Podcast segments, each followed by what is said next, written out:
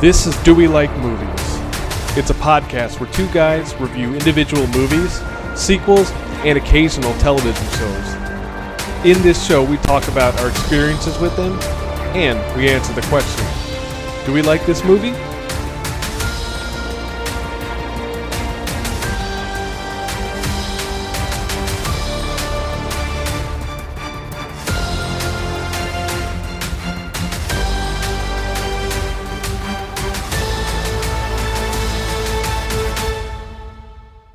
Welcome to Do We Like Movies? I'm your host, Angel.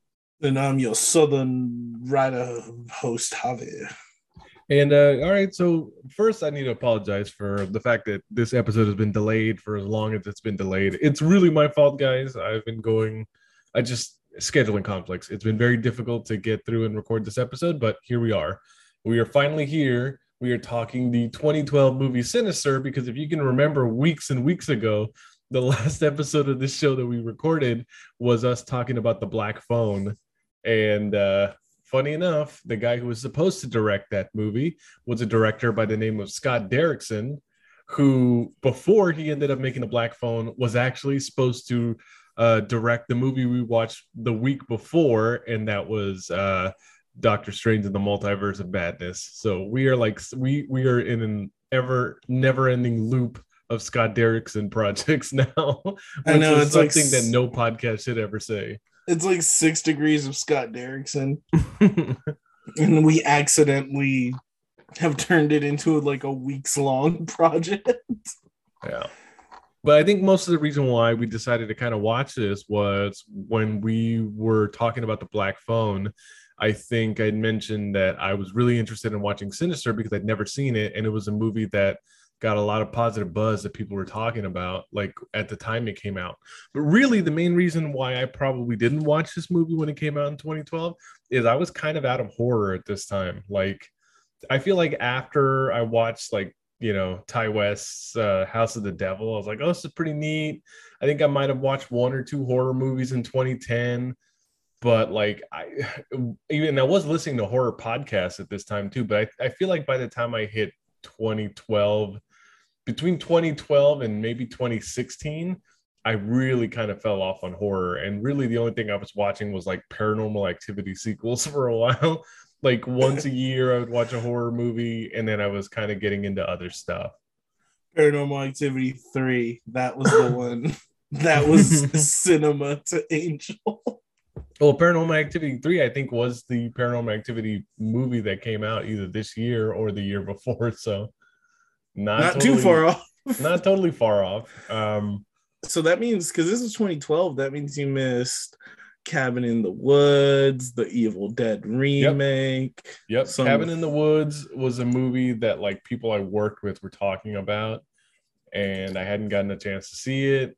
Um, I mean, um, in retrospect, it's a Joss Whedon movie, so you watch one Joss Whedon movie, you've seen all the Joss Whedon movies.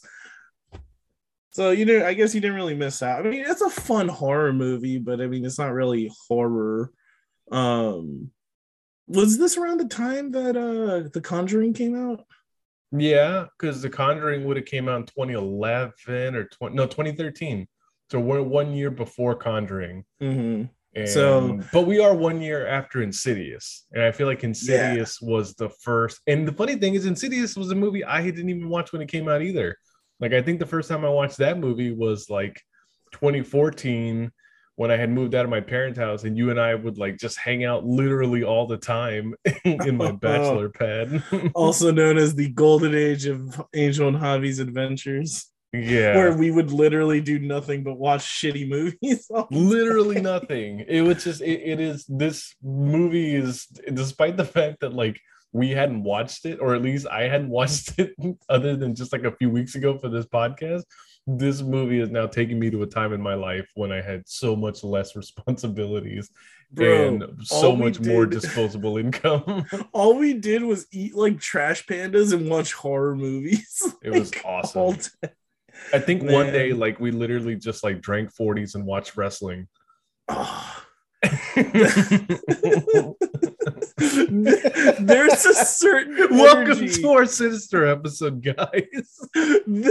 there's a certain energy that's captured by the phrase for drink 40s and watch wrestling. like it just has strong mullet and El Camino energy. oh man. All right, so this movie, this movie talking about Sinister, 2012 horror movie starring Ethan Hawke, directed by Scott Derrickson.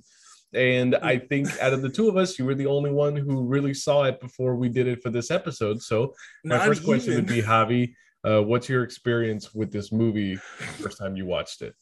I think you're thinking of Insidious because I did not watch Sinister before this movie Oh, or before okay. this episode. Well, there we I- go then. This I is a kept new one for both of us. I kept confusing Sinister with Insidious. Well, single word title horror movies, I guess that makes sense. I think it's all the eyes, and one of them had James Wan, and the other one looked like it had something that may have been in a James Wan movie. I, I think it, wait, yeah, Insidious did was a James Wan movie, right? it was, yeah. Okay, I'm glad I didn't make that up because as I'm known to make up things, like when I made up the entire Scream 5 episode you and I didn't record. oh god. But yeah, like this is actually my first experience with the movie. I did I did want to watch it. I was interested. And you know, Ethan Hawke isn't like this big marquee actor that was gonna be putting butts in seats, but he was making a lot of odd movies around this time because this is around the same time he did like Daybreakers, which was that shitty vampire movie, which I don't know if you ever watched. no, I Um, haven't. That's what that was another one of those movies that came out around this time that people I worked with talked about, but that I just never went to watch. Yeah, so it was One like bullet I averted at this time when I was avoiding horror movies was actually Alien versus Predator Requiem. I had a bunch of coworkers that were like wanting to go out one night to watch that movie, and I like was just like, yeah, yeah, we should. Completely blew it off, and uh, I guess I dodged a bullet because later I watched that movie on TV, and holy mother of fuck, is it awful? you shut your goddamn mouth. That movie's great. You're telling me you don't like Predalians?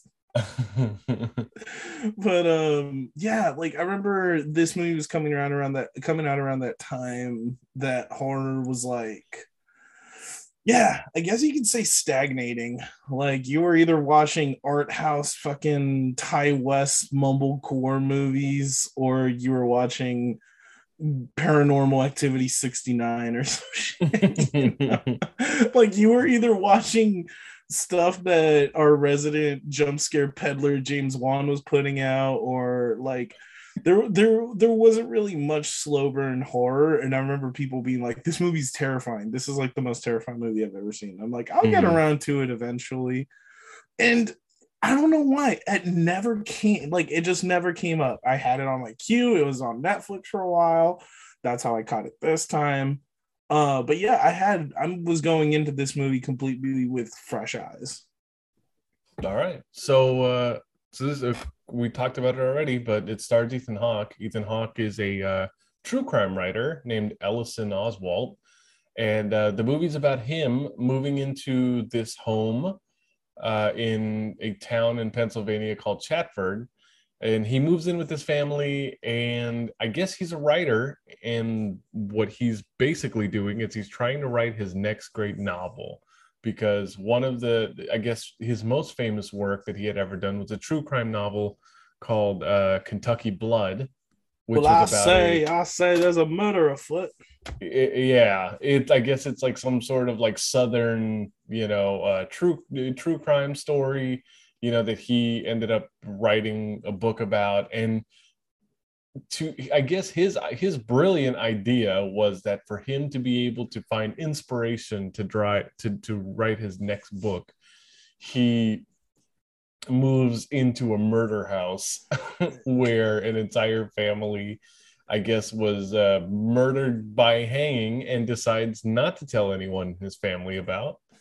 If and my the- if the- my partner was like Javi, I am a true crime writer, and the only way that I can get inspiration to write is if we uproot our lives and go to this murder house. I'm gonna be like, nah, I'm good. I'm like, jealous of people that have the ability to get up and move anywhere at all. for real. It is pretty risky to move into a famous murder home with your family. At least if you're gonna pick a murder home, pick like a cool murder home, like the Winchester house. Like, how do we buy that house? I would never fucking do that. I'd... Are you kidding? the only the only horror there is the fact that I'm too fat to go up like half those stairs. well, the other thing with the Winchester house is it actually like because it's located in the South Bay, like in Silicon Valley, it's probably worth like five million dollars I'll if you, you would two... demolish just the land it's built on probably is worth five million. I'll di- I'll give you two McFish sandwiches. what the fuck is a McFish? Isn't that what their their fish sandwich is called? you mean filet o fish? That's stupid. They call them the McFish. All right. Uh, so the plot of the movie is really about Ellison finding like he find the box in the attic that has a bunch of Super 8 footage. Um, when he first discovers this box, he actually finds a scorpion in it, and for I can't tell you why. Anytime I see a scorpion in a movie, especially a scorpion in a box, which is absolutely random, and I have no idea why he didn't think of it as being something like completely out of the ordinary like because obviously like i don't know what the climate for a scorpion is but i'll tell you this. My parents have their uh, home in el salvador and they're like home in el salvador when you know they've gone months and months and months without going to see it. Like if it's dirty and it's been left unkempt for a very long time it's prone to get like scorpions like scattered around like screw that dude. Just torch the house and buy a new that's what I say. I think my mom like literally got bit by one once.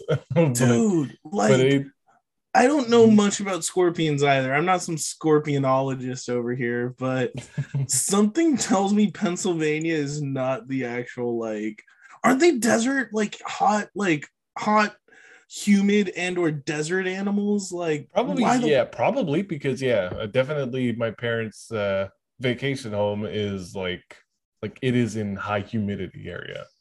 Dude, like uh, how is it as soon as you get like once you see that's like seeing scarabs. I would be like i'm calling a priest and i'm burning the house down.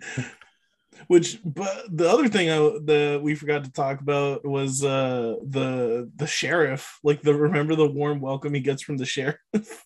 Oh yes like I I thought that was interesting that the sheriff was like, "Hey, I really liked your book, Kentucky Blood. I hated the follow up book where you made all the oh, you mean all the, the police officers the, look like the sheriff, dildos." Yeah, well, no, um, the sheriff is very negative on him for making the book. It is the mm-hmm. deputy mm-hmm. played by James Ransone, who uh who's more who's basically the fanboy. And funny oh, enough, James Ransone, like James Ransone is the only character in this movie that returns for the apparently poorly received Sinister 2. And uh, we did actually see him in the Black Phone. He plays uh, Ethan Hawke's character. He well, I don't want to make a spoiler for people who haven't watched the Black Phone and decided to jump straight this, but he plays uh, a significant uh, character's sibling in the Black Phone. So I guess I guess James Ransone is some sort of like Scott Derrickson recurring actor. yeah, he's like he's maybe like if he would have directed uh Multiverse of Madness, maybe we would have gotten a James Ransone uh cameo instead of uh, Bruce Campbell. You shut your goddamn mouth. Did you ever say that? Did you ever wish that black magic into the universe? yeah, he's like he's like I guess Scott Derrickson's Danny Trejo, the way Danny Trejo's in every Robert Rodriguez movie. Ah oh, man.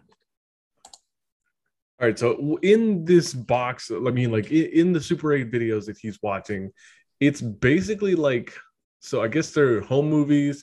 It starts off with like kind of like these like cute, funny, like family home movies and then all of a sudden like it you get some sort of like cut to all of a sudden like you're watching people drown you're watching people get murdered and it's like it devolves. Like it's one of those things where it's like you ever have like this like fear of like watching like like you know you're in you're watching something and it seems normal and everything's fine. Like it's this fear that i have that's completely irrational and makes zero sense. But imagine being in like a crowded room and everyone is like talking normally and going on about their business imagine that like all of a sudden in this crowded place that you're in it gets completely quiet and then everyone in the room turns around to face you. Like i feel like that's kind of the eerie feeling i get from uh watching uh watching uh oswald watch these horror these like home movies. It's this thing that starts off so normal and then like devolves quickly into something that's so abnormal and frightening. And it's how jarring the cut is too because it's like you get everyday shots of the family just bonding and just playing games and then all of a sudden one of the little fucking murder children is shoving all the like all the families connected to cinder blocks into a pool. And it's just like what going on? It's one of those things where you like you wonder if it skipped some scenes or you know like you missed something because you were too busy playing with your hot pocket or something. I don't know. But it's one of those weird things where it, it does play on this how how quickly things can change. Um and i think like the weirdness is also reflected in some of the some of the like because the because they're supposed to be like home movies right but then it turns out that all these home movies he finds are actually like snuff films and uh like I like I know the pool one is called Pool Party 66, and then there's another one that's like the barbecue Fourth of July. Um, there's one that's like family hangout, and that's the that's the house they're at right now. I think it's family hangout. I gotta I gotta double check. But I know the house they're at now is like the one you mentioned where there was like this mass hanging where everyone but one of the kids like ended up uh being hung from the tree in front of the house. And it's just it, it, like there's just this eerie quality and i don't know if it's the combination of the music the weird like cut like the weird get-ups the family's wearing because it's usually a period piece or just like the eight millimeter film period. Like i don't know there's something really unsettling of of how you have to listen to the to the actual real the way um what's his name? Ellison Edison? Ellison yeah I just Oswald is his last name so that's the only reason why I've defaulted to calling him Oswald Oswald Cobblepot. But yeah like like you because you it really this movie whenever it's showing you the super 8 scenes that uh the footage that allison has to watch it does a really good job putting you in that headspace of being like, what the fuck am I watching? And it's just mm-hmm. so eerie and get, ugh, I hated it. And then, yeah, you find out each murder is performed by someone off camera. Um, and, and that's the, that's the person that I think Ellison at this point kind of assumes gets kidnapped, right? Like they they mm-hmm. think one of the kids gets kidnapped by the by the murderer right so every so all the like you know along with the what he writes in kentucky blood like watching these videos like his his logical thought is that these are serial killings mm-hmm. what you're watching is a serial killer that comes in kills entire families and kidnaps one member of the family so that's kind of like you know as the movie goes on and as like he he notices that like there's stuff happening in with his family as well in the house, particularly with his daughter. Mm-hmm. Also, his son, his his his thirteen year old son. True. yeah. Yeah, or not his thirteen year old son. I forget how old the, the kid is. I think he's like 10 or some shit. But point is he he's the one that starts getting like the night terrors when they move into the new house and his night terrors are terrifying. oh man. And you know, God, it's like I'm so glad that I am not a person that experiences any kind of like night terrors because I it looks like the most miserable thing I could possibly have. And like I enjoy my sleep way too much to to have like shitty things happen in my sleep. Like again we don't want to speak ill. We don't want to make anyone feel bad for if they do suffer from night terrors or if they do experience anything like sleepwalking. All i know is that right now as someone who's never experienced it or someone that's never um had to deal with like someone that gets night terrors that the like the way the kid just like contorts and freaks out and like like there's that one scene where he comes out of the box like the world's worst jack in the box yes i would have punched him right in the face like this movie has pretty good jump scares and i think that i mean and they're not obvious jump scares but but there's some stuff in this movie that was really creepy and that's what i had heard before i watched it. Mm-hmm. Is that this was a movie that that that was was a lot scarier than than people like hyped it up even when it came out yeah, and I give you give it credit for that from being able to maintain an eerie tone and not being like the jump scares are good, but it's more like you psych yourself out more than mm-hmm. but yeah, that Jack in the Box scene where the kid just come comes out of the box, I'm like, how did Ethan Hawke not punch him right in the face? Like, like I'm sorry, I don't care if you're my son. You come out of a box like that, where you're catching a two piece combo. Oh god. Um so yeah, after that, so uh Ellison starts noticing like mysterious symbols, uh, and he starts noticing like kind of a figure that's usually in the background of the films. And um as he starts, you know, as the um like he starts getting uh more and more into the details of these cases. He starts finding out more connections between them. Um, specifically, like mentioned, the mysterious symbols. Um, it becomes you know, like a growing obsession for him. Like at one point, it's almost like it's kind. Of, it's kind of like The Shining in some ways, where it's like at first you're like, oh yeah, we're here, here to get rid of the writer's block, see if I can find some inspiration to finish my book, and instead it's just like a lot of eh, it devolves into him like turning into a junior detective, like trying to investigate some of the murders that he's watching in these videos. And he becomes increasingly obsessed with what he's seeing in the videos and almost less interested in some ways to writing the book that he came there to write. like I, I I always love a good like a good freak out man. I love when people start get becoming too obsessed with cases and start living too deep. It, I know this means nothing to you, but it just reminds me of It's Always Sunny in Philadelphia, where one of the characters becomes obsessed because he misreads um, when they get jobs in an office. He like misreads uh, Pennsylvania as Pepe Sylvia. so he spends the next ep- like the rest of the episode trying to find out who Pepe Sylvia is. and then he's like, that's because there he goes, that's because there is no Pepe Sylvia. And he's like, You're right, there is no Pepe Sylvia. Plus, everyone has been complaining about how they haven't gotten their mail in the last week. He's like, "What have you been doing with the mail?" He goes, "Oh, I've just been setting it on fire." Fuck it.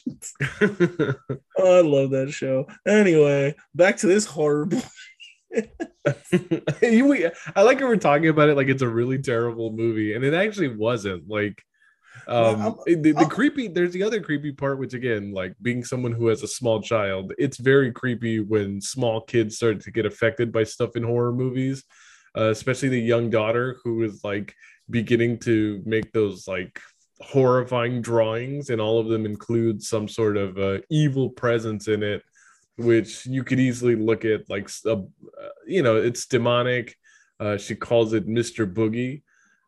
And uh, yeah somehow mr boogie is like it's i mean ellison hasn't put it together yet but mr boogie is somehow completely like it, it's it's starting to connect these two things. Like the drawings and the stuff that they're that the family is starting to experience is connecting to the videos that he's watching in the attic.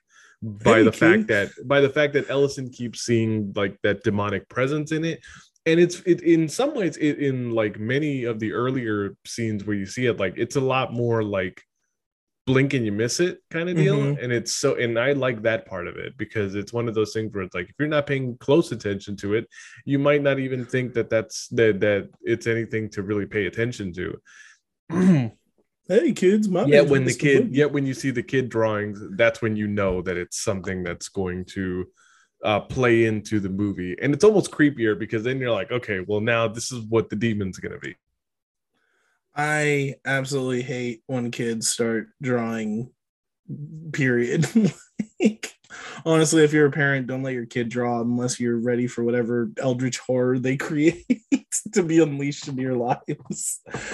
And then uh, I think during that part is when when Ellison starts talking to his daughter and finds out about Mr. Boogie. Um, that's when he encounters a snake. Um, he encounters he finds like the snake um and more, like drawings about the murders that I think his uh his daughter was putting together.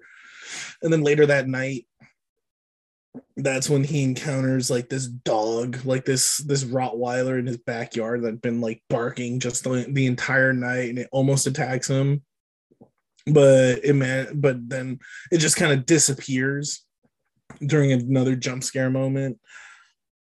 And for the most part, like these scenes are really effective in freaking you out and making you like feel terrified and possibly like you know wet yourself but what i what the one thing I hate, and it's one my one gripe with this movie, my one big gripe with this movie is just the fucking lighting. It's so dark. Like I remember texting you, I'm like, this movie's dark, and I'm like, not in content matter, but like literally. Just, I can't, I can't no, I, I agree. I was watching it in like my dark bedroom, like because I obviously like I cannot watch horror movies around my family because no one in my house like wants to watch the shit I'm watching like when it's horror movies.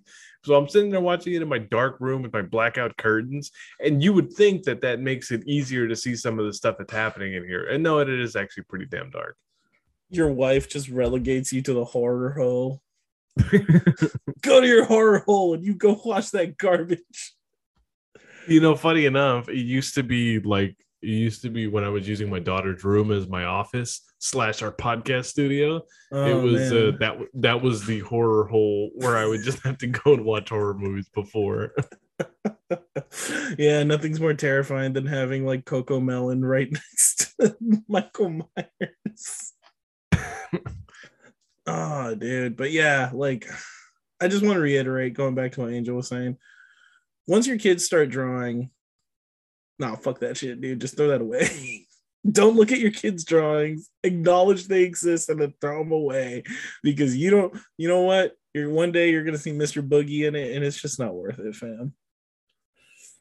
Uh, but after yeah, after the experience with the animals, uh, Ellison starts talking to uh, the local deputy. Um, what was his what was his actor's name again? Uh, Jay Ransom. Yeah. I think that's what it is. I mean, I, I based on the spelling of his name, I think that's how you pronounce it. And I mean, but I've seen him in other stuff too. So it's like he seems like he's a guy who who's who's an actor that gets around on different projects. He was in it chapter two. He played one of the losers. Ooh, thank you, thank you. I think he's adult Eddie. He's he's adult Eddie. Yeah.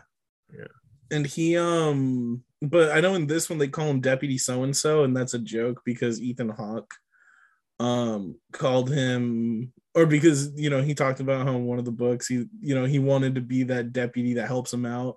And he's like you know how, how in the beginning you always write thanks to deputy so and so he goes i want to be deputy so and so and so that was like that's how he gets credited at the end of this movie actually which nice. i thought was pretty yeah, funny. Because ellison basically spends the entire movie referring to him as deputy so and so which is really scummy when you think about it. Oh no ellison's kind of a dick dude. Like, yeah he's kind of a super dick.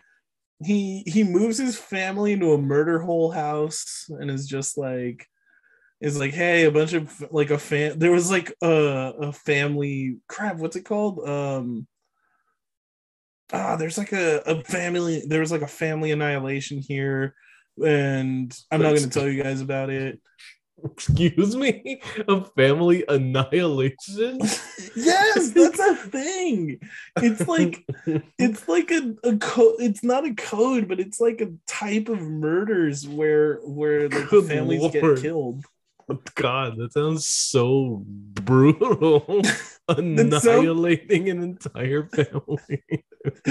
I mean, it sounds like a really shitty villain from a 50s like pulp comic. I'm the family annihilator. I have come to kill your Christian values. but um but yeah, it was like he's just like, hey, we're gonna move into this murder house. I'm not gonna tell you guys. And also, we can't move back because no one's bought our old house, so we're just a shit ton of money in debt. And now on top of that, there's only one guy that actually likes him, and he doesn't even bother to remember the guy's name.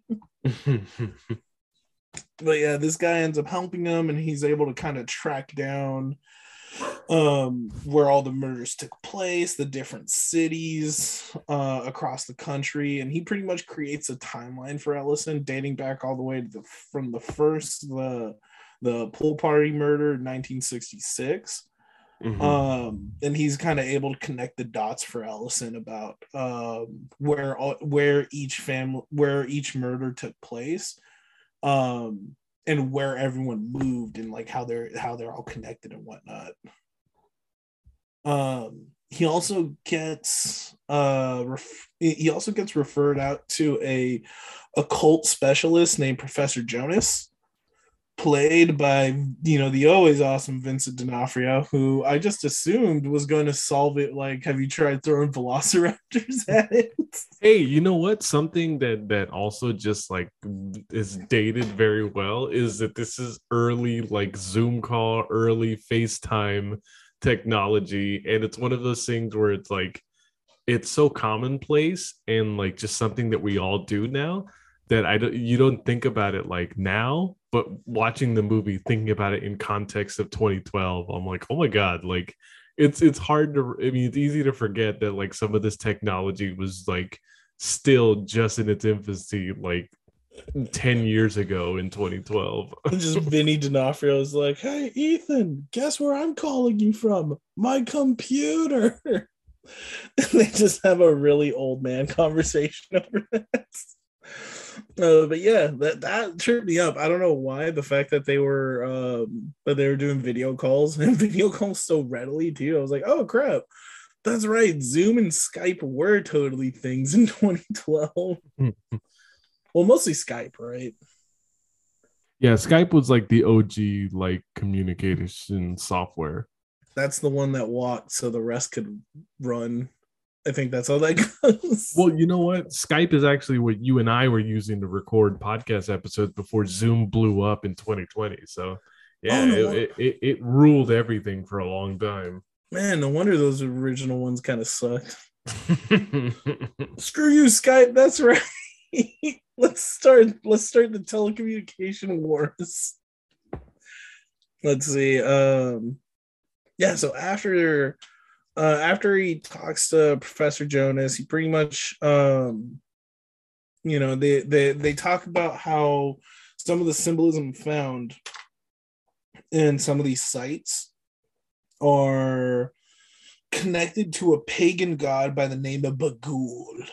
Um, and essentially he's in it's right here. He, he's a he's a family annihilator. He would go on and like kill entire families and consume the children slowly. So that way that was kind of like how people paid uh you know the were they paid praise or worship to him. Mm-hmm. so the idea was or, or, the idea that starts getting formulated at least by vincent d'onofrio and kind of ellison until it's too late is that Bughuul is real and he's using uh, the children in these uh, in these families to um, to pretty much keep himself alive. I'm assuming. Mm-hmm. And that although at first uh, Jonas doesn't believe, or Vincent D'Onofrio, sorry, I might as well just stay committed to the fact that I'm going to talk, uh, refer to him by his actor name but he doesn't believe it's an actual occult thing. He thinks it's like a weird cultish initiation rite and that his family's been targeted. So he doesn't how very think... exorcist of him. you know, it's like it's a thing that some of these movies where they don't want to go full supernatural is. Mm-hmm. You know, like that's the, that was what the police officer thought in The Exorcist was that there was some sort of strong occultist that was killing uh, the director, and instead, it you know, surprise, it's a demon. that wasn't just a that wasn't just a theory. That was also the plot to The Exorcist Three. That's true. wow! Now that I think about it, they actually did kind of foreshadow that plot. There's like actually like an entire subgenre of like serial killer is actually demon, apparently. Yeah, pretty much. I mean, there's this, there's Fallen, there's Exorcist 3. Those are three right off the top. Uh let's see. So um as uh the nights continue, uh or one night Ellison hears like the the the projector running um and he has this vision of um he has this vision of all the children that were missing from the different murders uh, like up in his attic i believe and they're like just watching uh, the super 8 film and when ellison goes up into the attic with them Bughuul appears in front of him first on the camera and then like scaring the shit out of you and appearing that's the biggest him. jump scare of the movie it's the Jesus. one part that scared me the most yeah so he um so he jumps in front a one jump scare. And Ellison ends up shitting his pants and grabs like the he ends up grabbing the projector, the camera, and all the movies, and he just goes outside and starts burning them. At this point, he's just had enough. Um, and when his wife asks him what's what's going on, he just yells at her to start packing their shit. It's time for them to leave. Um, and you know within maybe a couple hours they're they're on the road they're headed out uh, ellison is speeding through the through the highway he gets pulled over by the sheriff uh, and the sheriff asks him what's he you know what's he doing out this late at night? And Allison responds uh, saying that he's taking his advice um looking visibly shaken by by what's going what's been happening. Um the sheriff just kind of tells him to keep it keep it slow and that uh you know he hopes he doesn't see him come back essentially um so after that they they go back they end up moving back to their old house uh at their old house ellison gets um gets some images uh sent to him by vincent d'onofrio um about Bughuul uh, including like a little more of the symbols and the three symbolic animals that Bughuul are connected with. Um, and animal these animals are all something Ellison encountered at the previous house, which includes a, a dog, a scorpion, and a snake. So uh, a lot of uh, you know this is kind of more of a lore dump. Vincent D'Onofrio says that early Christians uh, believe that pictures or any depictions of the ghoul acted as doorways for him to be able to come out into like the the material world. Um and that's how the demon is able to kind of like jump between the spirit world and the real world. Mm-hmm. Um and that while he's in the real world, Bughuul can possess children uh who come in contact with these images. And of course, dum, dum who drew a picture of Bughuul earlier in the movie? Ellison's daughter. Exactly. And that's why you don't, when your kids just want to draw something, you tell them not in this house. Isn't it funny how, like, all of these movies, like, tend to come from something that, like, I feel like it's all like Babadook, like uh, or Willy Wonka. Like I, I feel like so many of these directors and writers, like between this and then Babadook, like they all had like these like childhood nightmares of Gene Wilder and his Willy Wonka outfit, apparently, because that's the kind of like demons and and demonic like entities that they've been putting into these movies. Funny enough, if I remember correctly, um, one of the original ideas for Bughuul was supposed to be a, an evil Willy Wonka type of character. Which is funny because Scott Derrickson will eventually do that as like the villain in Black Phone. yeah. And so um yeah, that ended up not really going through. And then they want they felt it looked too silly for what they wanted. Picture multiverse of madness where like Wanda looks like the Babadook. Oh man. like that sounds terrible. she just turns into a giant cockroach. Instead of like all the characters like looking like deadites at the end. Oh man, yeah, that's the world I want. Not the super cool deadite Doctor Strange. I wanted cockroach Wanda. so after um yeah, so after coming to that realization, um yeah, after coming to that uh realization, the deputy ends up calling um oh no, Ellison finds the projector. I'm sorry. He he doesn't he doesn't get a call from the deputy yet. He ends up finding the projector along with uh with more film called uh extended cuts. And or like yeah, the extended cut endings where it goes like into more like gruesome detail of what happened to these families uh, that's when the deputy calls Ellison and tells him that every murdered family had once lived in the house of the previous murder. And that's where it got a little confused. Like, that's how it worked, right? Like, one family lived in a house where the previous murder happened, and then they moved and they didn't get killed until they moved from the old house, right? Right. They didn't get moved. They didn't. They didn't get killed until they moved to the new house, and the new house is where the next family would move into, and the next then the next family would move into another house, and then that becomes the new house. Mm-hmm.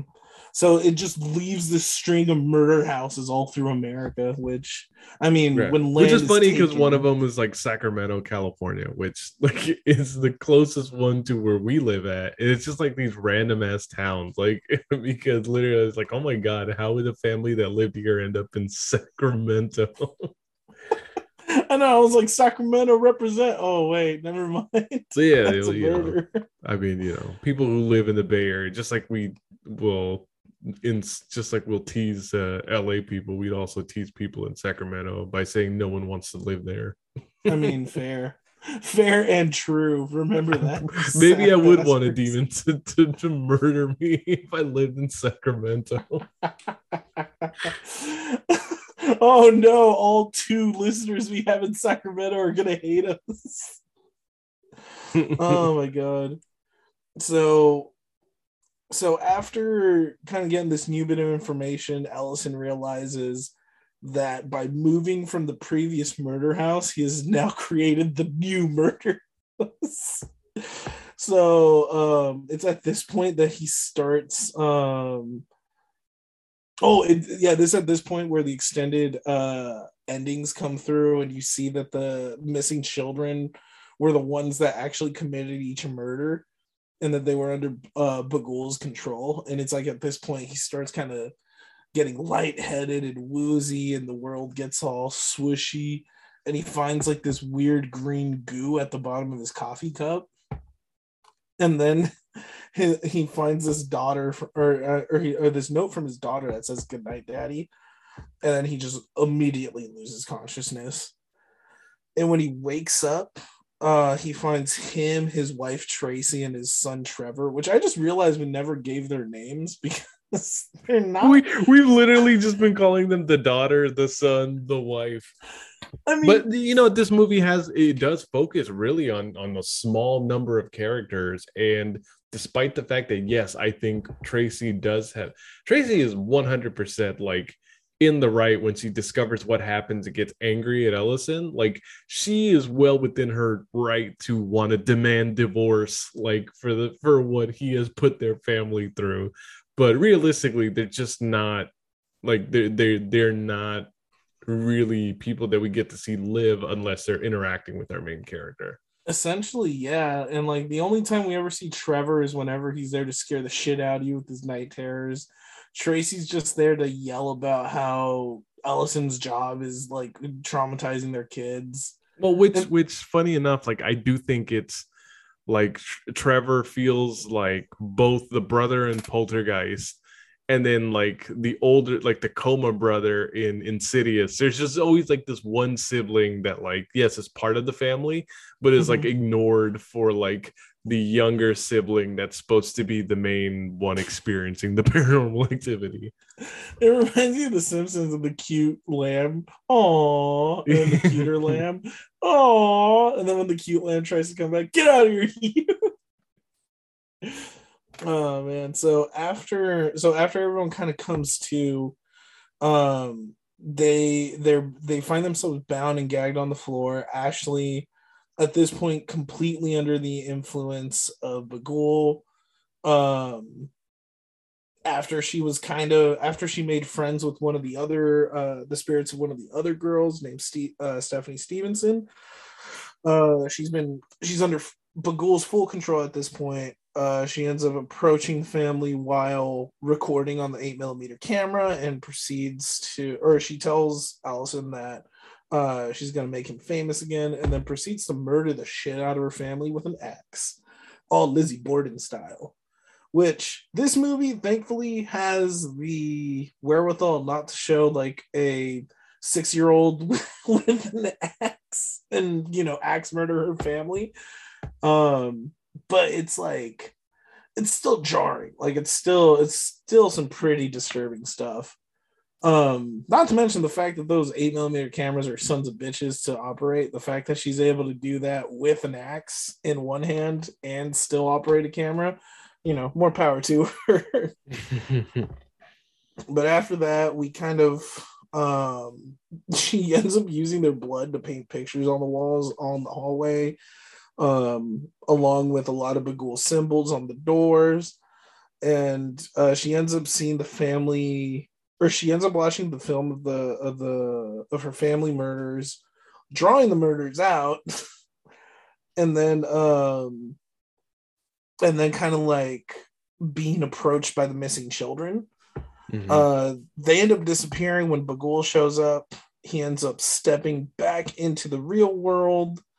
Uh, and he picks up Ashley and teleports back into the films. Um, and then we get a final shot of the box of uh, eight millimeter films with a new one being added to the collection um, called House Painting 2012. And then roll credits, and that's the end of Sinister. Yeah, funny enough, it's it's not really a dense movie to get into in terms of the plot. Like I think we just went over it pretty quickly. It's it's a pretty simple movie, and it has some really effective scares in it. Mm-hmm. I think the mistake that's ha- that we've made here is that we watched the movie and then time went by, and then like we yeah we came back to it again, but I think because the movie has sat with me for so long before we got to re- recording this podcast, I'm not as gung ho about it as I was when I first watched it. And the more that I've thought about it, and the more that you and I have talked about it, I mm-hmm. realize it's painfully mid and not really as good or terrifying as I thought. So I don't really think it's a bad movie. But if we're getting to the part of the episode where we're, you know, giving our final thoughts and and and saying, do we like this movie? My answer is a just eh, kind of.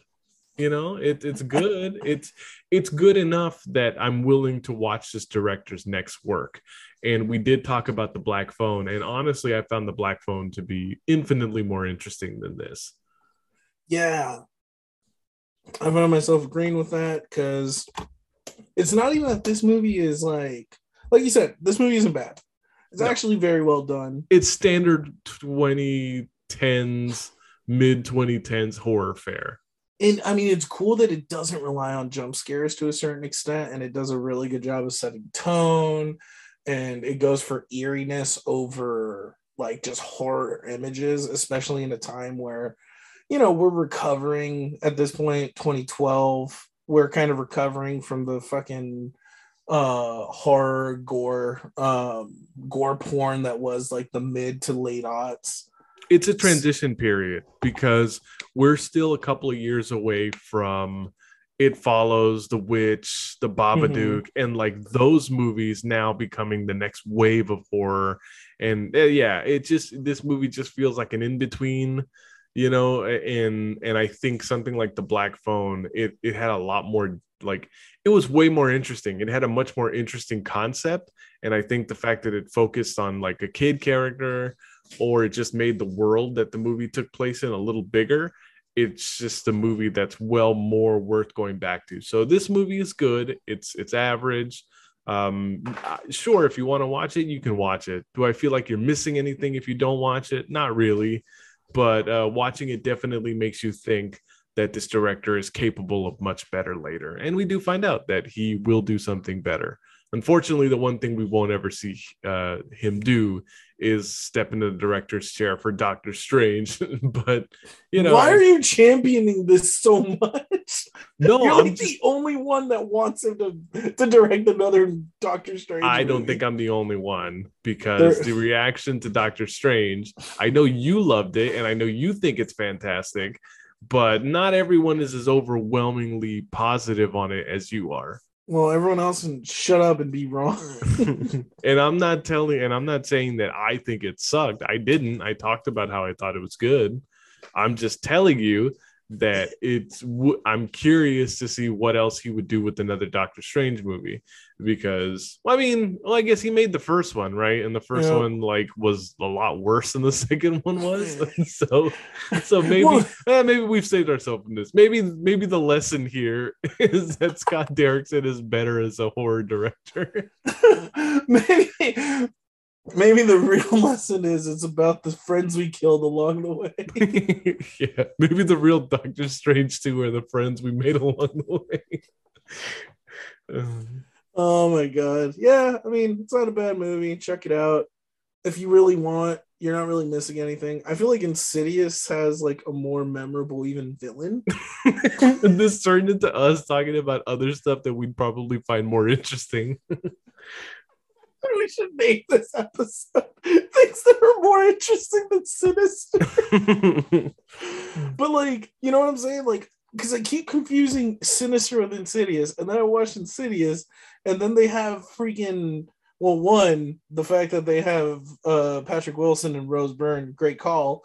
Two, they also have the Tiny Tim uh through uh, tiptoe through the tulip song, and it's Mhm. terrifying. Yeah, it it just it has a lot more plain iconography, Yes, and there's no iconography here. no. like this the- is like like nobody will ever think of Bughuul at any point ever again. like the fact that Bughuul also relies on an eight millimeter, like it's a dead media, Bughuul. Let it go. Well, also, I like you're getting angry at the demon, but the fact also that it's called Mr. Boogie, Mr. Boogie is just way too generic, and Mr. it feels like something out of fifty other movies. Mr. Boogie sounds like someone that sells you cocaine in 1979. like I'm cool. anyway, yeah, All right. I mean, I like it enough.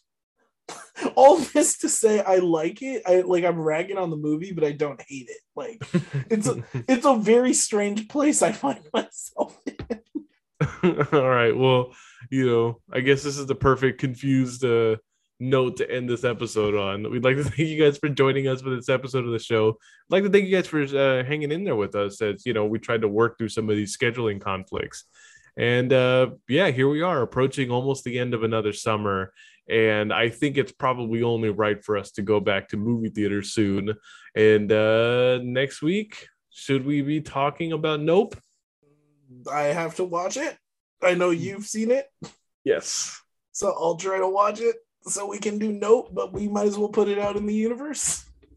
I think so. I I think it's. I mean, in terms of just new movies this summer, beyond besides that, and uh, you know, Thor: Love and Thunder, which I think we're probably better off waiting until it comes out on Disney Plus, so we can all get a nice refresher before doing it again.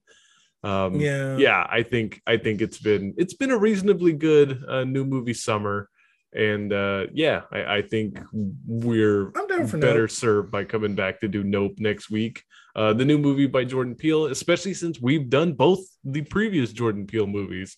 In the very early days of the podcast, we did an episode on Us, and uh, also I think about a year ago, um, or a little less than a year ago, we did a review of Get Out. So. Uh, So if you want to go back and week. watch, if you want to go back and listen to our reviews of those movies while you wait uh, for the new Jordan Peele project, uh, you can go ahead and do that. And um, again, we thank you guys for for you know continuing to interact with us on social media. Please leave us a review on apple podcasts if you can. Please rate the show on spotify if you can. Uh, all of these things are going to contribute to us uh, growing our listener base. And we will do the best we can to make sure that we are staying on a regular schedule whenever possible. But and i'd like to think to, i was about to say remember to come back next week to listen nope where we will have guest co-host daniel Akuya. Akuya. That's right. I'm gonna get him. No, I mean, guest host is subject to change. Just in case you, I can't get him. Did you mean Daniel Kaluuya? Shut up. Shut the fuck up. It's late. I'm tired. I don't remember Mr. Kaluuya's name. That's my fault. All um, right. don't embarrass me in front of the listeners, you dick. All right. Your deliriousness is enough to say that this is this is where the podcast should end for the week. And this we is where it ends forever. For... Shut up. This is where I kill Do We Love Movies? so uh yeah, we'll be back talking nope next time and we'll talk to you guys next time. Later, y'all.